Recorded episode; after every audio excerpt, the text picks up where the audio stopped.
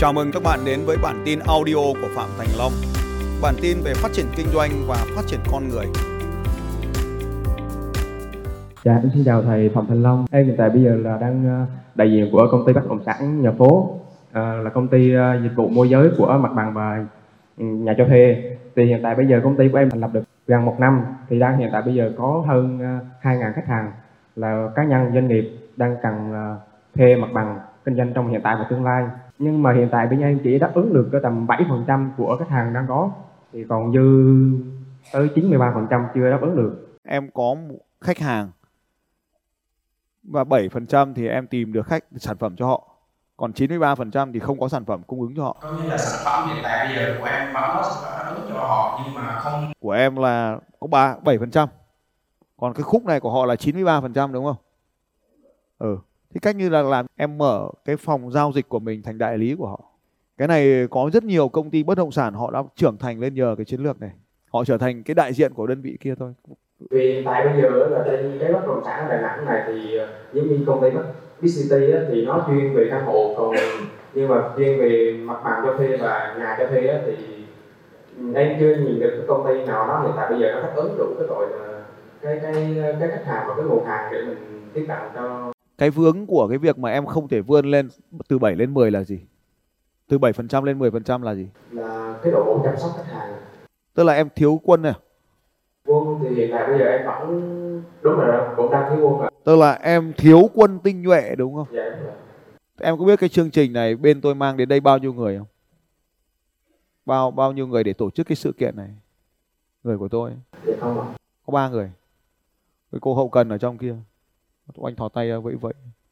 Cô này trưởng phòng bán hàng của tôi. Một năm tạo ra mấy trăm tỷ từ cô này có một người.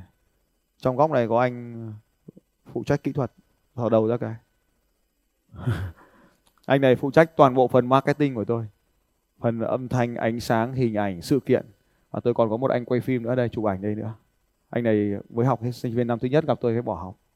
Nhân sự tôi có ba người thế thôi. Anh này thì năm thứ hai bỏ học. May mắn thì có cô này là học hết trung cấp. Cô này là học cao nhất là trung cấp. Còn anh này thì học hết năm thứ hai bỏ học. Anh này năm thứ nhất bỏ học. Nhưng mà tôi khuyên các bạn ở dưới là không bỏ học đâu nhé. thật sự tôi chính cho sự kiện này một chỉ thế thôi.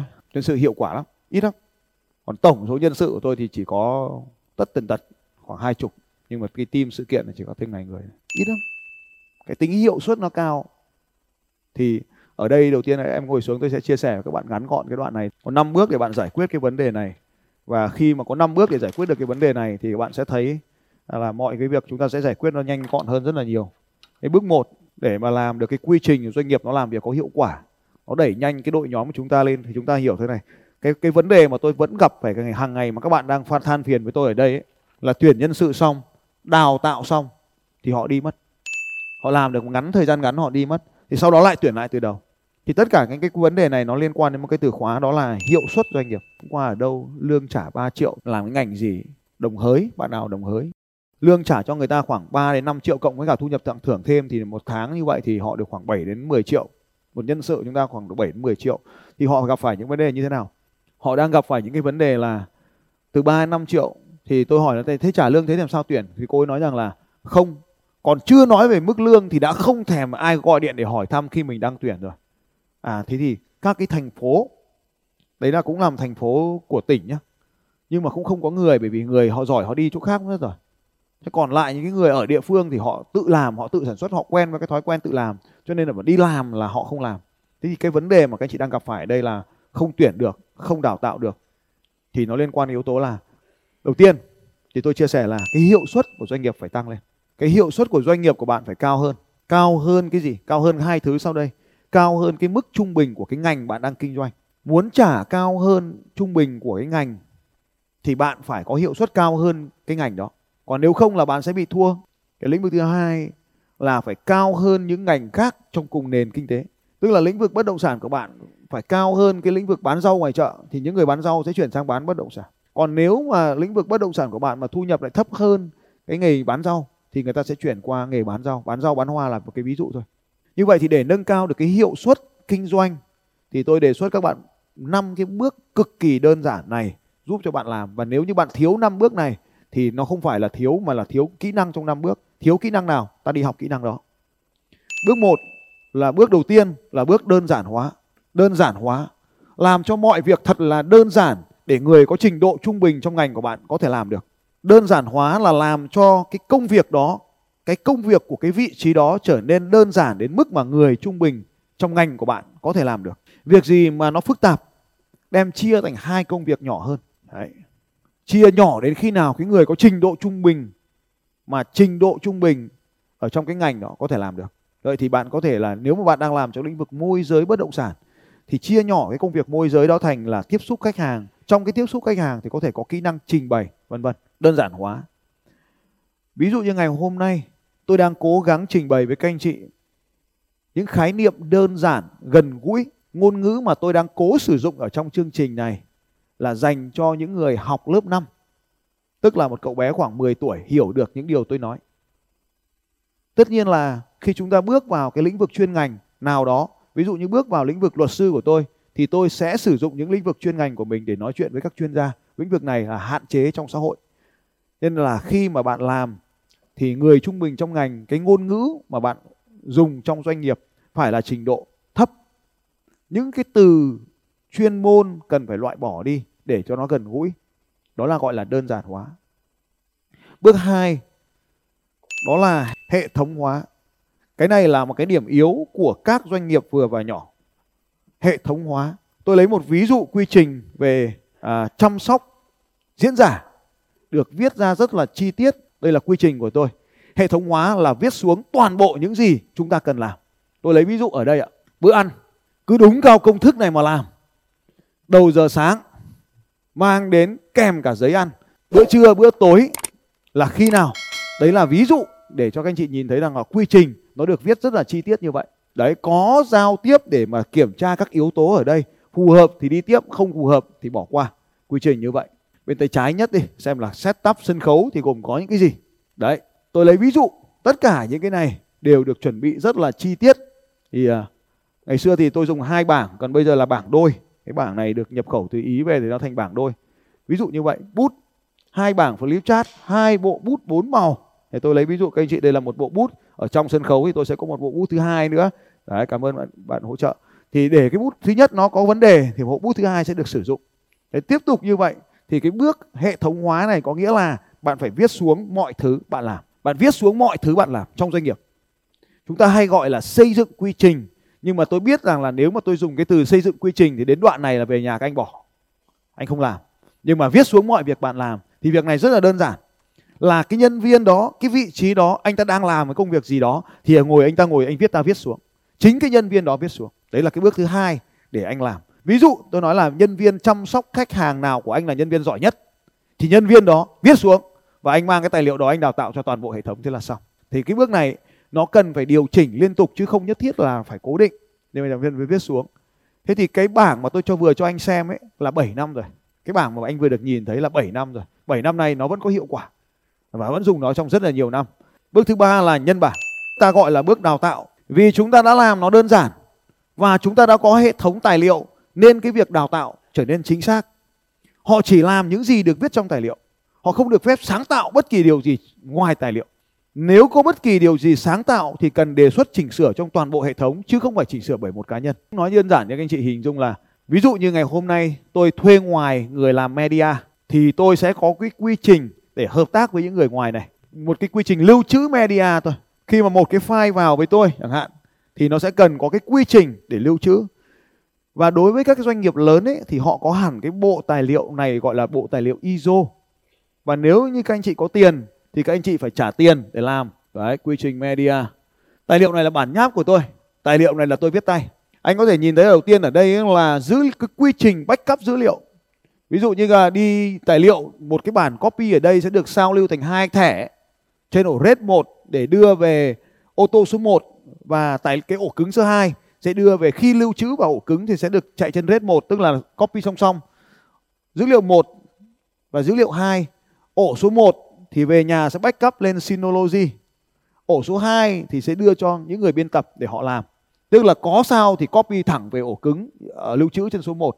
Quy trình để xử lý dữ liệu đơn giản gồm có 4 bước, từ file thô thì dựng lên, dựng lên sau đó upload và upload sau đó thì xuất bản.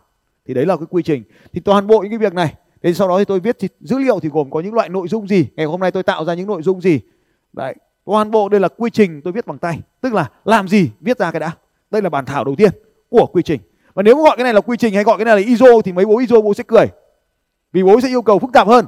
Nhưng mà đây là cách tôi làm. Tôi viết xuống tất cả những gì tôi làm. Sau đó thì tôi ngồi tôi viết lại thành này có thời gian, anh chị xem cái mục lục cho tôi. Đây là tài liệu tôi viết dành cho đội chụp ảnh của tôi. Nhiệm vụ chụp ảnh sự kiện, đời thường, kinh doanh của luật sư phạm thành long của gia đình của học viên của khách hàng của, của các cộng sự yêu cầu của công việc chụp hình nhận nhiệm vụ nhận và thiết kỵ máy. Tôi bàn giao cho họ thì tôi sẽ có ký vân vân. Thì toàn bộ đây là cái bước thứ hai là tôi viết lại thành lời. Còn bước một thì tôi có những ý tưởng là tôi viết lại cái đã. Bước hai là tôi soạn thành cái quy trình như thế này. Yêu cầu hình ảnh ra sao? À, đối với tôi là ảnh ảnh là không có cắt ghép. 100% ảnh phải là ảnh sự kiện. Góc máy toàn trung cận bao giờ cũng phải có ba người có ba góc máy vân vân bố cục ảnh mịn ISO tác nghiệp trả kết quả. Bàn giao thẻ nhớ lau chùi và ký nhận xác nhận. Vân vân. Thì đấy là cái quy trình mà tôi làm về cái công việc là về media. Như vậy thì tôi có rất là nhiều những quy trình khác nhau quy trình cho trợ lý quy trình cho marketing quy trình cho uh, sale quy trình cho chăm sóc khách hàng. Và từng cái việc quy trình bao gồm cả quy trình giải quyết khiếu nại. Đối với tôi thì khiếu nại là một công việc mà cũng phải giải quyết nhanh. Vì mình không thể đảm bảo rằng 100% các cái dịch vụ của chúng ta là tốt. Thì tôi có ba bước là tôi làm rất đơn giản quay phim chỉ làm một việc quay phim thôi. Chụp ảnh chỉ làm một việc chụp ảnh thôi. Sau đó tôi viết xuống tất cả những gì quay phim cần làm. Tôi viết tất cả những gì chụp ảnh cần làm. Cái người phụ trách ăn uống của tôi tôi viết xuống một cái công công việc gọi là phụ trách ăn uống của diễn giả. Cái quy trình là đón tiếp quy trình là ăn uống quy trình là xếp đồ lên xe cho tôi vân vân. Tất cả những cái quy trình như thế. Quy trình lái xe quy trình uh, lễ tân quy trình hỗ trợ tất cả đều được uh, viết lại. Và sau đó thì tôi đào tạo cho mọi người. Thế thì hôm nay đến đây chẳng hạn uh, media của bên công ty một một vài công ty các bạn ở đây là địa phương thì họ sẽ nhận được một cái tài liệu là cần phải làm gì. Và thế là họ làm với tôi. Đến cuối giờ họ trả thẻ tôi. Thế là xong nhiệm vụ. Còn lại việc phía sau thẻ như thế nào thì phải bộ phận xử lý dữ liệu lưu trữ lại tiếp tục xử lý. Bộ phận biên tập lại tiếp tục xử lý và bộ phận, phận xuất bản lại tiếp tục xử lý theo quy trình.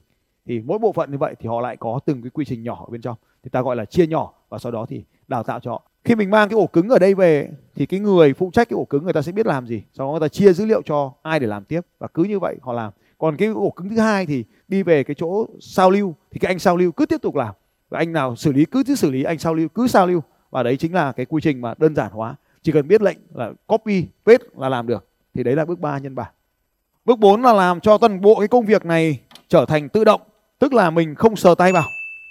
Bước 4 đó là tự động hóa tự động hóa ở đây mình sẽ không hiểu theo cái khái niệm nguyên gốc của nó là máy móc can thiệp vào mà tự động hóa ở đây là mình cần xây dựng cái quy trình để cho bước 1, bước 2, bước 3 được tự động diễn ra. Cái khái niệm thứ nhất là bước 1, bước 2, bước 3 phải tự động diễn ra và liên tục. Bước 1 đó là liên tục làm những việc đơn giản, đơn giản nhất có thể. Bước 2 đó là hệ thống hóa. Bước 3 là nhân bản. Trong cái bước tự động hóa này thì cái khái niệm thứ nhất là làm cho bước 1, bước 2, bước 3 diễn ra mà không cần có sự can thiệp của chúng ta. Bởi vì nếu như ngày hôm nay nếu mà bạn mở chi nhánh thứ nhất, thứ hai, thứ ba thì bạn có thể làm được. Nhưng nếu bạn mở ngày hôm nay bạn mở ba chi nhánh thì bạn không thể khai trương cùng một lúc được. Cho nên là bạn sẽ làm cho nó được tự động diễn ra. Bước 4 là tự động hóa, ở đây còn có một khái niệm nữa là chuyển đổi số. Chúng ta dùng một khái niệm đơn giản hơn là sử dụng công nghệ thông tin trong việc làm cho một số thao tác trở nên tự động. Tự động hóa ở đây chính là việc mà chúng ta sử dụng internet, sử dụng máy tính. Ví dụ như khi bạn chat với tôi thì một phần việc là tự động hóa sẽ xử lý dựa trên các câu hỏi của các bạn. Cái này chúng ta hay gọi là bot. Thì tùy thuộc vào cái con bot nó thông minh AI nó thông minh đến đâu thì nó sẽ làm cho công việc của chúng ta thuận lợi đến đấy. Hầu hết những email mà tôi gửi cho các bạn được lên lịch trước, được gửi đúng vào ngày giờ. Tôi viết nhưng mà nó được tự động gửi cho các bạn. Những cái tin nhắn có thể các bạn đã nhận được tin nhắn của tôi thì những tin nhắn đó cũng được gửi đến từ hệ thống theo giờ lịch hẹn trước, ta gọi là tự động. Tự động hóa ở đây còn có một khái niệm nữa, đó là tự động hóa giải quyết công việc dựa trên các điều kiện bên ngoài. Ta được gọi nó là các quy trình if and then, tức là nếu thì. Nếu cái này xảy ra thì bạn tự quyết luôn và giải quyết công việc luôn. Không cần chờ xin lệnh nữa. Đấy thì nó nó sẽ làm gọi là tự động hóa. Nếu đến đây mà không đủ media thì thuê thêm hoặc là hợp tác thêm media đến những cái địa phương như này. Thì chúng tôi không phải duyệt lại chi phí hay là duyệt lại nữa. Công việc các bạn sẽ tự động hợp tác với những người khác luôn. Cứ nếu trời mưa thì bắt đầu muộn 5 phút, ví dụ như vậy, thì đỡ phải xin ý kiến. Nhưng mà quá 5 phút là tôi nhắn tin, tôi dục ngay, phải bắt đầu ngay. Đấy, thì là chúng ta chỉ có thể chênh lệch được 5 phút thôi. Còn mưa thì, trời mưa thì mặc trời mưa, đến giờ là ta vẫn phải làm. Đấy, thì nếu thì được gọi là ta là, gọi là tự động hóa. Ví dụ như ngày hôm nay tôi sẽ không đến đây cái hội trường này để để làm, thì vì họ đã có quy trình để họ tự động làm cái hội trường này được diễn ra theo đúng ý của tôi. Bước năm là tối ưu hóa. Bạn đừng mong chờ rằng mình sẽ làm tốt ngay ở bước đầu tiên mà bạn cần làm đi làm lại nhiều lần cho đến khi nó trở nên tuyệt vời. Và bạn luôn nhớ rằng là mọi thứ tốt đều có thể làm tốt hơn. Cho nên bước tối ưu hóa tức là làm mọi thứ đầu, đầu rất đơn giản nhưng càng ngày bạn càng làm cho nó chính xác hơn tuyệt vời hơn. Với hệ thống 5 bước làm tạo ra các quy trình như thế này và nhân bản hệ thống bạn sẽ làm cho công việc của bạn trở nên có hiệu quả hơn những người khác trong ngành. Bạn sẽ phải tìm cách loại bỏ đi tất cả những cái hành động mà không tạo ra kết quả cuối cùng và thêm vào đó những hành động để nhanh chóng đạt được hiệu quả. Bằng cách này thì nhân viên của bạn sẽ cắt bỏ đi những hành động thừa thãi trong doanh nghiệp và tập trung vào những việc tạo ra hiệu quả thôi. Cách này tạo ra hiệu suất cao hơn cho doanh nghiệp của bạn và cách này thì cũng tạo ra cái hiệu suất cao hơn cho những người lao động. Cách này cũng tạo ra cái khả năng trả lương của bạn cao hơn. Bằng cách này thì bạn dễ dàng thu hút nhiều người tốt hơn đến với bạn. Và bằng cách này thì những người có trình độ trung bình dễ tìm hơn là những người có nhân sự cấp cao. Chính những người trình, có trình độ trung bình như thế này thì bạn dễ tạo ra công việc. Cho nên đây là cái cách mà chúng ta làm và nhớ rằng là thu nhập trung bình của xã hội hiện nay là bao nhiêu thì bạn phải trả cho họ cao hơn thì họ mới đến ở với bạn. À thế đấy là cái cách mà tôi chia sẻ với anh chị em ở đây. Năm cái bước để chúng ta cần phải triển khai tại doanh nghiệp. Ở trong này có một cái bước ấy bước số 3 là bước đào tạo. Thì cái kỹ năng đào tạo ví dụ như các công ty mà sau khi tôi dạy họ xong cái điều này thì tại doanh nghiệp của họ luôn có một cái phòng có tên gọi là phòng đào tạo. Ở địa phương ở doanh nghiệp họ sẽ có một cái phòng là phòng đào tạo. Hôm qua tôi đi qua chỗ của cô ờ, Quảng Bình ấy, là có một cái phòng đào tạo có 5 phòng khách hàng thôi. Bốn phòng khách hàng ba phòng và một phòng vip thì có một phòng đào tạo là 5 phòng. Hôm qua tôi qua cái doanh nghiệp của Quảng Trị này cũng có cái phòng đào tạo đúng không ạ? Các bạn ngồi sử dụng ngay cái sảnh bên dưới là phòng đào tạo. Thì cái phòng đào tạo giúp cho hệ thống nhân viên nhân sự của chúng ta nắm bắt được quy trình và làm việc có hiệu quả hơn. Ở trong cái công việc đào tạo này thì chúng ta cũng có một bước như sau nữa. Ở cái phần mà à, phần tối ưu hóa này thì tôi thường sử dụng như sau. Đó là tìm ra những người có công việc tốt nhất ở trong cái bộ phận đó và tìm xem họ đang làm gì để tốt nhất và nhân bản những yếu tố tốt nhất đây lên. À, thì đấy là cái cái cách mà tôi triển khai ở trong cái hệ thống của mình.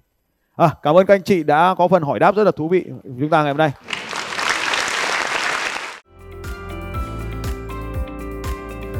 Xin chào các bạn và hẹn gặp lại các bạn vào bản tin audio tiếp theo của Phạm Thành Long vào 6 giờ sáng mai.